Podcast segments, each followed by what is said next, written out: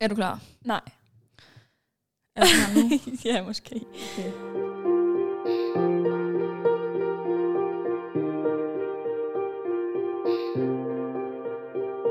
Hej alle sammen, og velkommen tilbage til vores podcast. I denne uge der har jeg min kusine med endnu en gang, så hun kan fortælle lidt om, hvad der er sket efterfølgende, og hvordan hun faktisk har det nu her efter ulykken. Jeg vil faktisk også gerne lige sige, at øh, farmor og Olle, de har det faktisk rigtig, rigtig glimrende. Jeg ved, der er nogen, der har skrevet til mig, om øh, de kommer med igen, og selvfølgelig så gør de det. De kommer med igen i næste uge.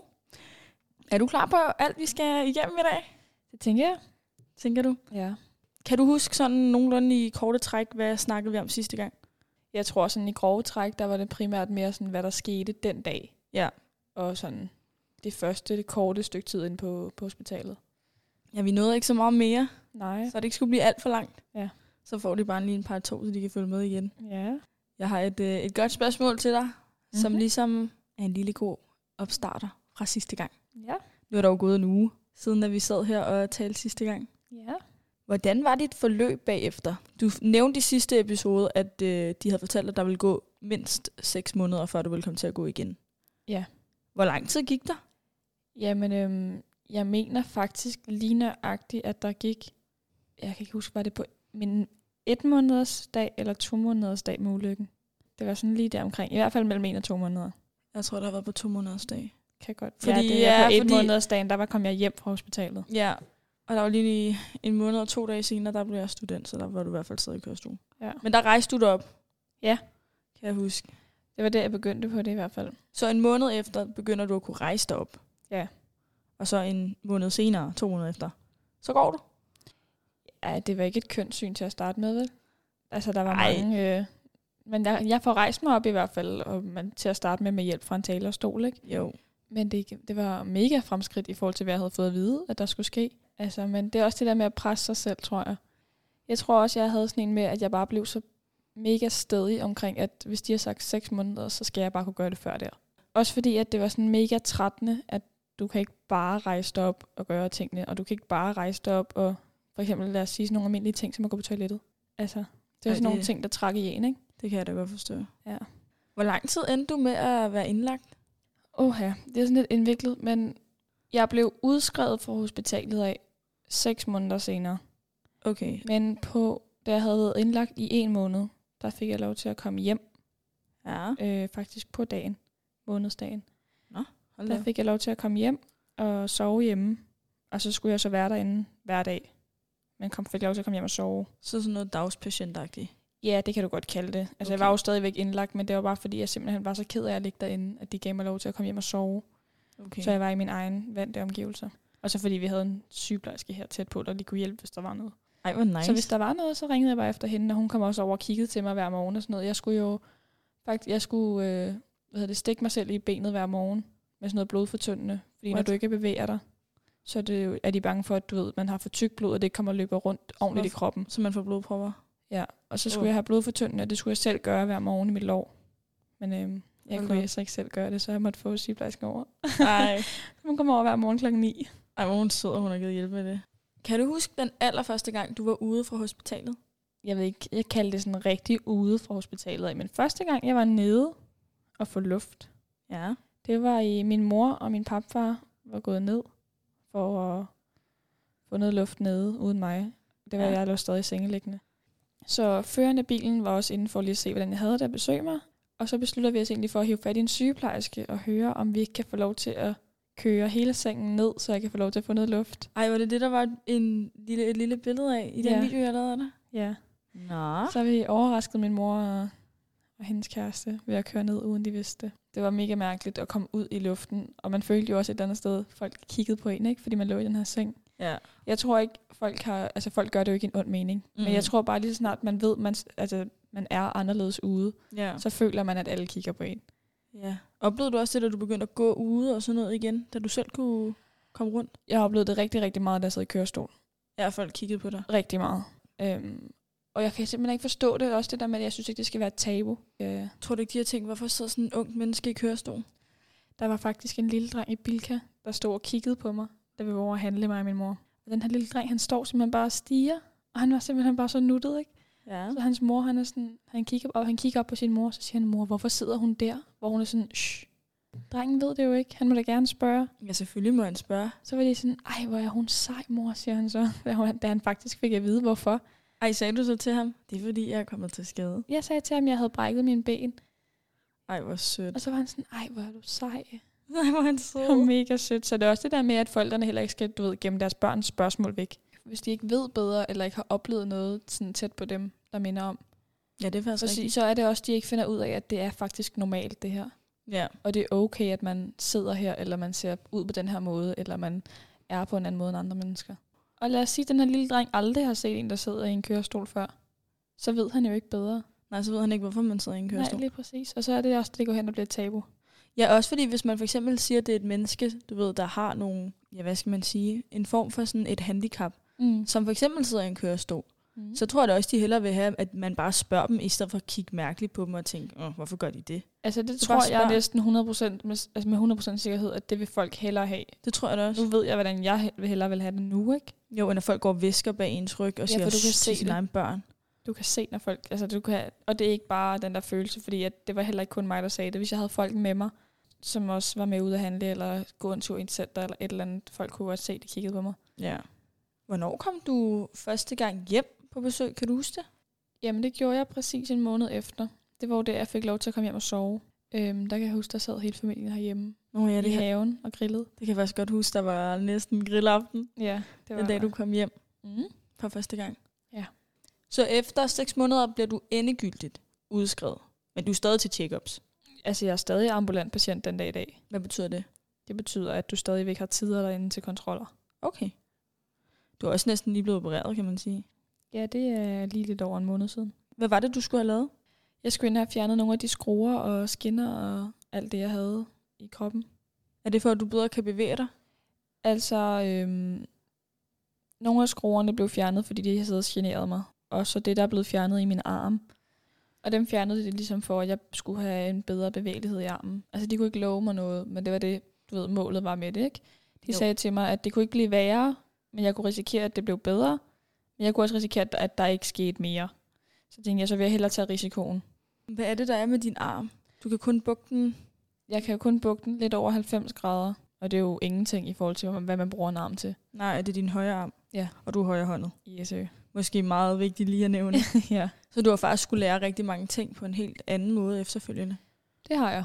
Jeg tror, det er sådan mange ting, man ikke sådan rigtig tænker over i en normal hverdag. Det der med at kunne ræse sit eget hår, eller børste sine egne tænder, eller du ved, gå i bad, vaske sit hår, rense sine ører. Altså alle sådan nogle normale hverdagsting. Ja. Spise aftensmad. Også noget med makeup, det ved jeg. Det kan du ikke. Nej, det er virkelig kritisk. Jeg har altid gået meget op i min makeup og sådan. Men jeg tror også automatisk, man lærer sig selv, at det kan ikke blive lige så perfekt, hvis man kan kalde det det, som det var før. Ja. Men jeg er egentlig stadig ret godt tilfreds med, hvad jeg har udrettet indtil videre. Jeg synes også, du er god til det. Ja, det er er i hvert fald bedre. Ja, der er jo kun meget lidt, du ikke selv kan i forhold til makeup og sådan noget. Selvom du faktisk Ja. ikke engang kan få din højre hånd rigtig op til dit hoved på samme måde. Jeg kan godt dig, prøve at se dig tegne dine bryn med venstre. Nej, tak. Det tror jeg ikke, du har lyst til at se. Men der er stadig nogle ting. For eksempel, hver gang vi har skulle optage her, og du gerne har vil have for eksempel øjenvipper på, så er det altid mig, der skal sætte dem på for dig, fordi du ikke Ja. selv kan få din arm derop. Ja, det er jo også en af grundene til, så gør jeg bare det, at jeg normalt får lavet øh, eyelash extensions i stedet. Ikke? Jo. Fordi så har jeg ikke den der problematik i min hverdag. Hvornår begyndte du igen at føle dig som et ung menneske? Åh, det er sådan lidt et dybt spørgsmål, ikke? Jo, det er sådan lidt bredt.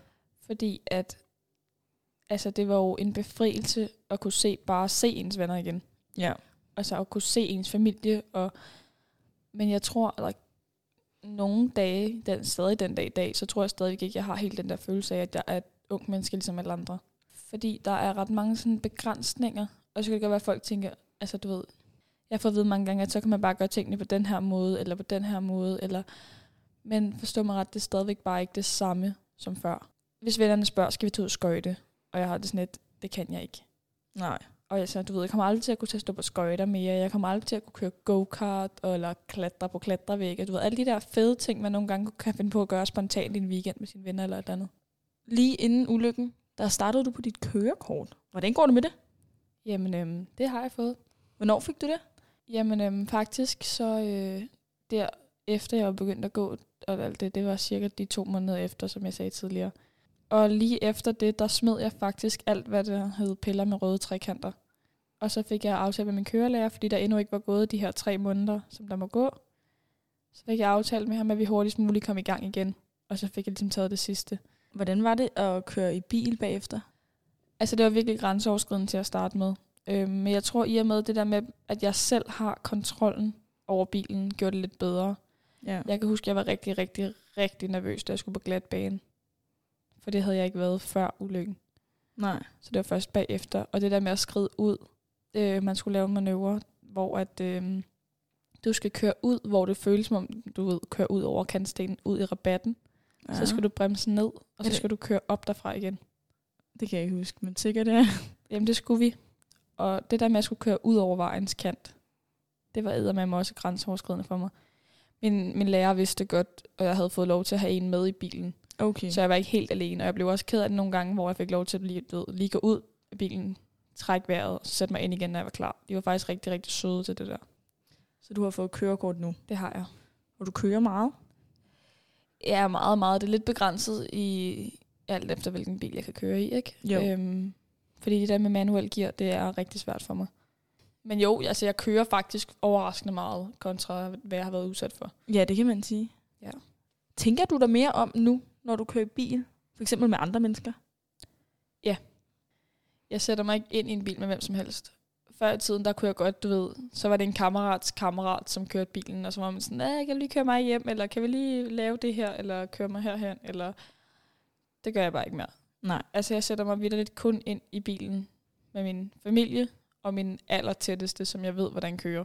Jeg skal virkelig have den der med, jeg skal virkelig stole på deres kørsel, før jeg prøver at sætte mig ind og køre i bil med dem.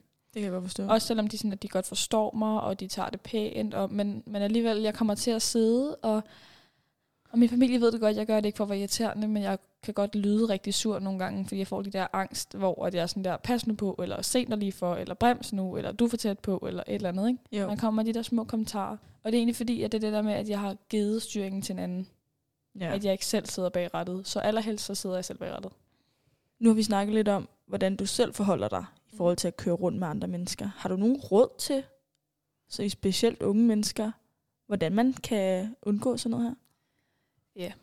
Altså, øh, jeg kan jo kun tale ud fra min egen erfaring, ikke? Ja, selvfølgelig. Øhm. Men det der med at lade være med at bare sætte sig ind i en bil med hvem som helst, fordi at, altså, du ved ikke, hvordan folk kører, og til jer, som faktisk også kører, det der med ligesom at lige at tænke jer om, når I har andre mennesker med i bilen. Ikke kun fordi I er farlige for jer selv og dem, men også for andre mennesker i trafikken.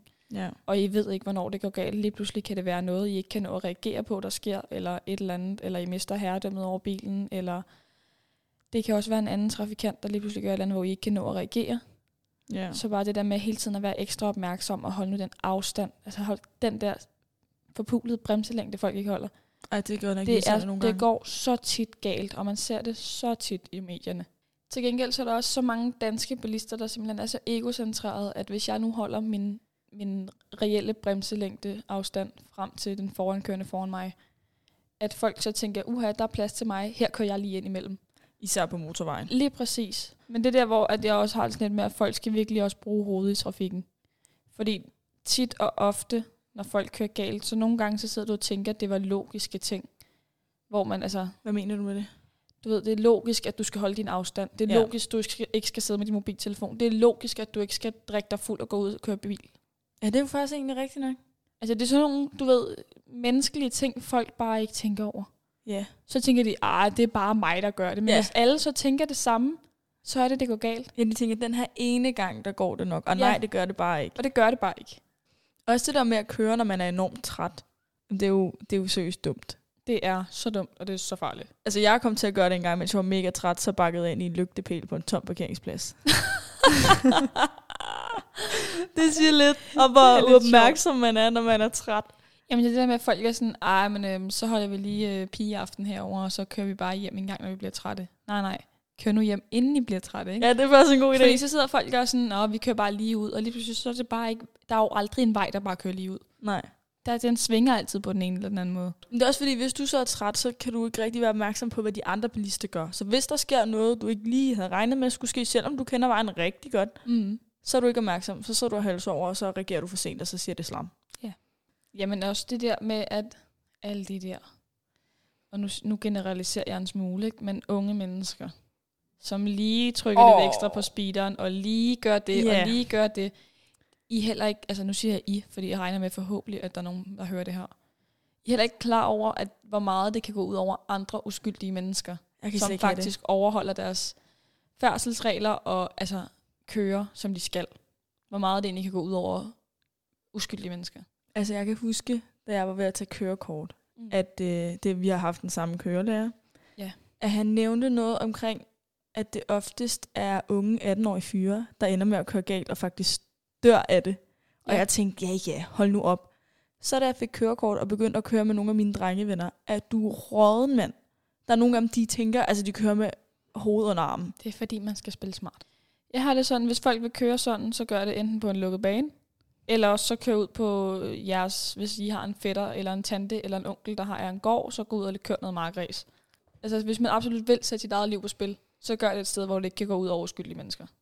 Og jeg har det også sådan, jeg har lært nu, at hvis jeg kører med nogen, hvor jeg ikke bryder mig om det, og de så ikke forstår, når jeg siger til dem, at de skal køre ordentligt, så plejer jeg bare at fortælle folk, at så må de bare sætte mig af. Jamen, jeg er enig. Fordi jeg kan altid finde en måde at komme hjem på med nogen, der kan køre ordentligt med mig. Men forstår man ikke, når jeg siger, at jeg bliver utryg ved det her, eller min veninde siger, at jeg bliver utryg i, at du kører sådan her, så ændrer jeg det også. Ja. Fordi at hvis folk ikke kan forstå det, så er jeg bare sådan blevet sådan en principsag, at så er jeg bare sådan, så må du bare sætte mig af, og så finder jeg en anden måde at komme hjem på. Så må jeg fandme gå, hvis det er det. Ja, det er lige før. Men det, det er rigtigt. Jeg kan også godt huske det, for da jeg var ikke yngre, men du ved, for nogle år tilbage, lige da jeg har fået kørekort, og alle andre, jeg kendte, også har fået kørekort. Mm. At man kørte, der var nogen, der kørte lidt, øh, lidt hjernedødt. Ja. Og der turde man altså ikke altid lige at sige fra. Nej, men altså, øh, det er i hvert fald mit, et af mine bedste råd, det er, at man bliver nødt til at sige fra, hvis du føler dig utryg. Eller hvis du har en dårlig mavefornemmelse ved at sætte dig ind i en bil med nogen, så lad være. Det er faktisk også rigtigt. Der kommer nogle kloge ord ud af din mund i dag, Pernille. Det er fordi, det er et emne, der faktisk interesserer mig. ja, men det er jo, det er jo godt.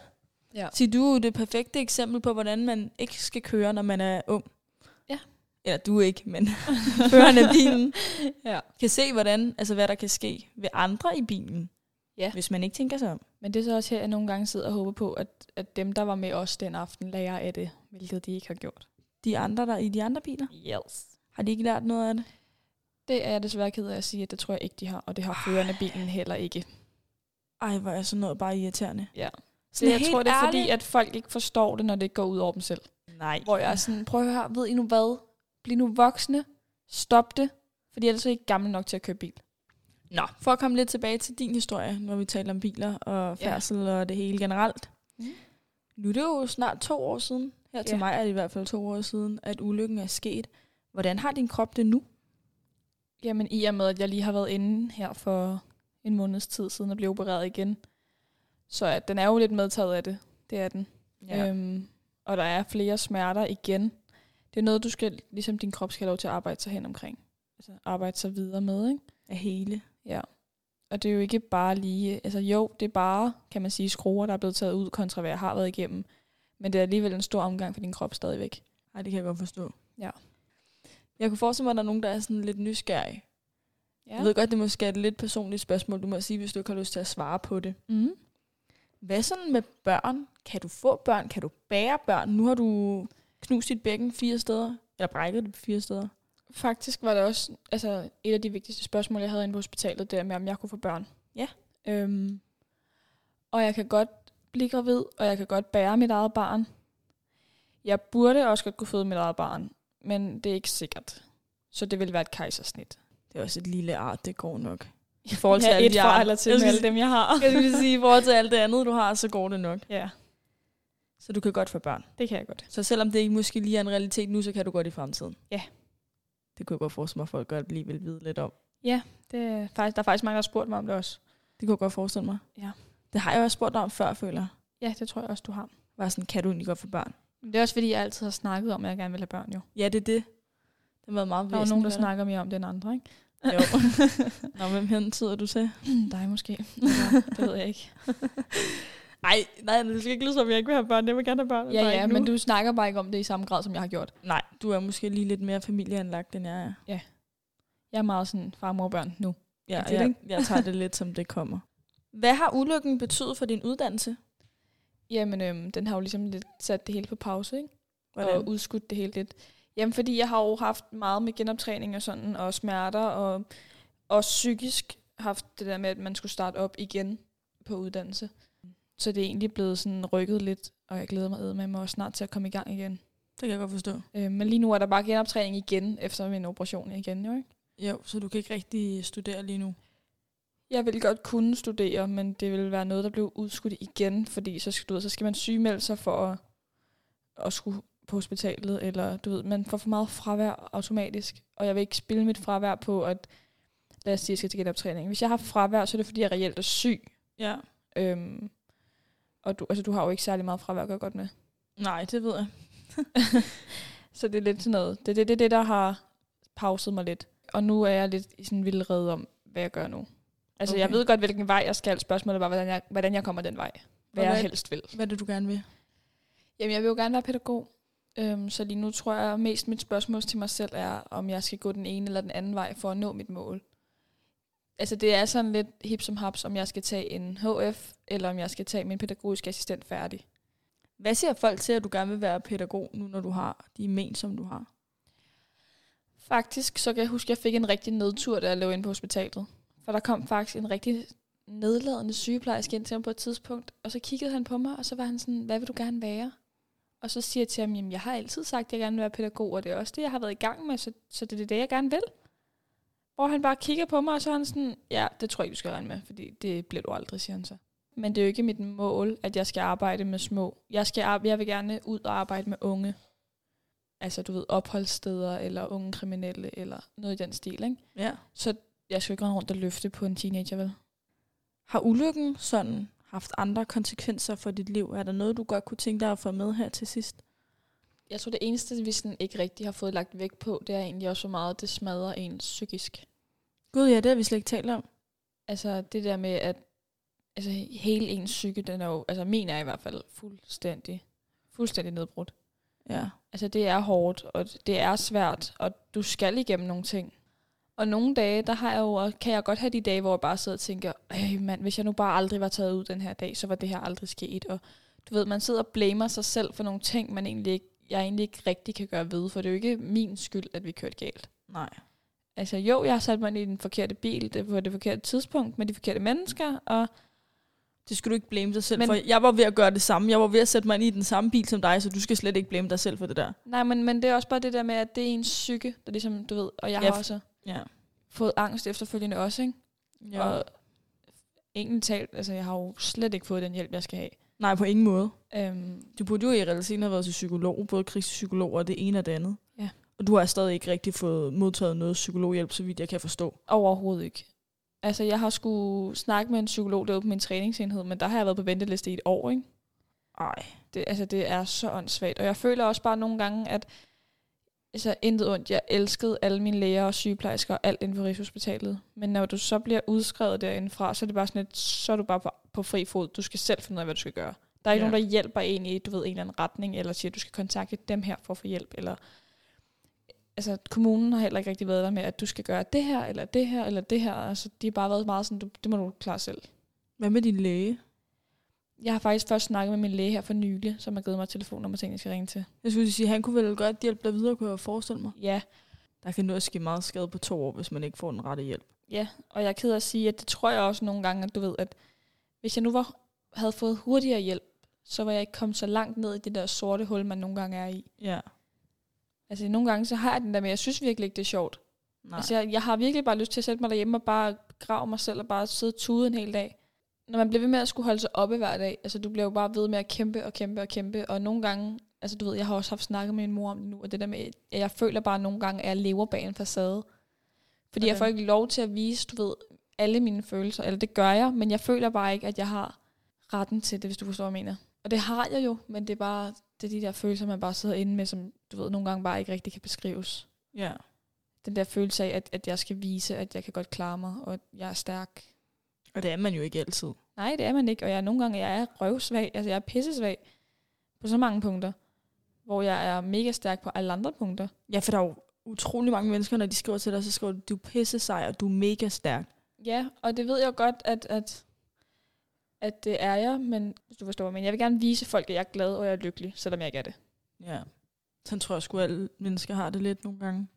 Men øh, man kan sige også, at efter din operation, der havde jeg dig i røret en dag. Ja. Hvor du først havde sendt mig en lille Snapchat, hvor jeg godt kunne mærke, at der var altså lige ved at være et lille voice crack der. Ja. Så ringede jeg til dig, og så var det bare, gik brød det hele sammen. Jeg kan ikke forklare nogle gange, hvorfor, men det gør det bare. Jamen, det gør det også for mig, så det skulle du altså ikke være bekymret for, kan man sige. Nej. Nogle gange så bliver alting lige en lille smule for meget.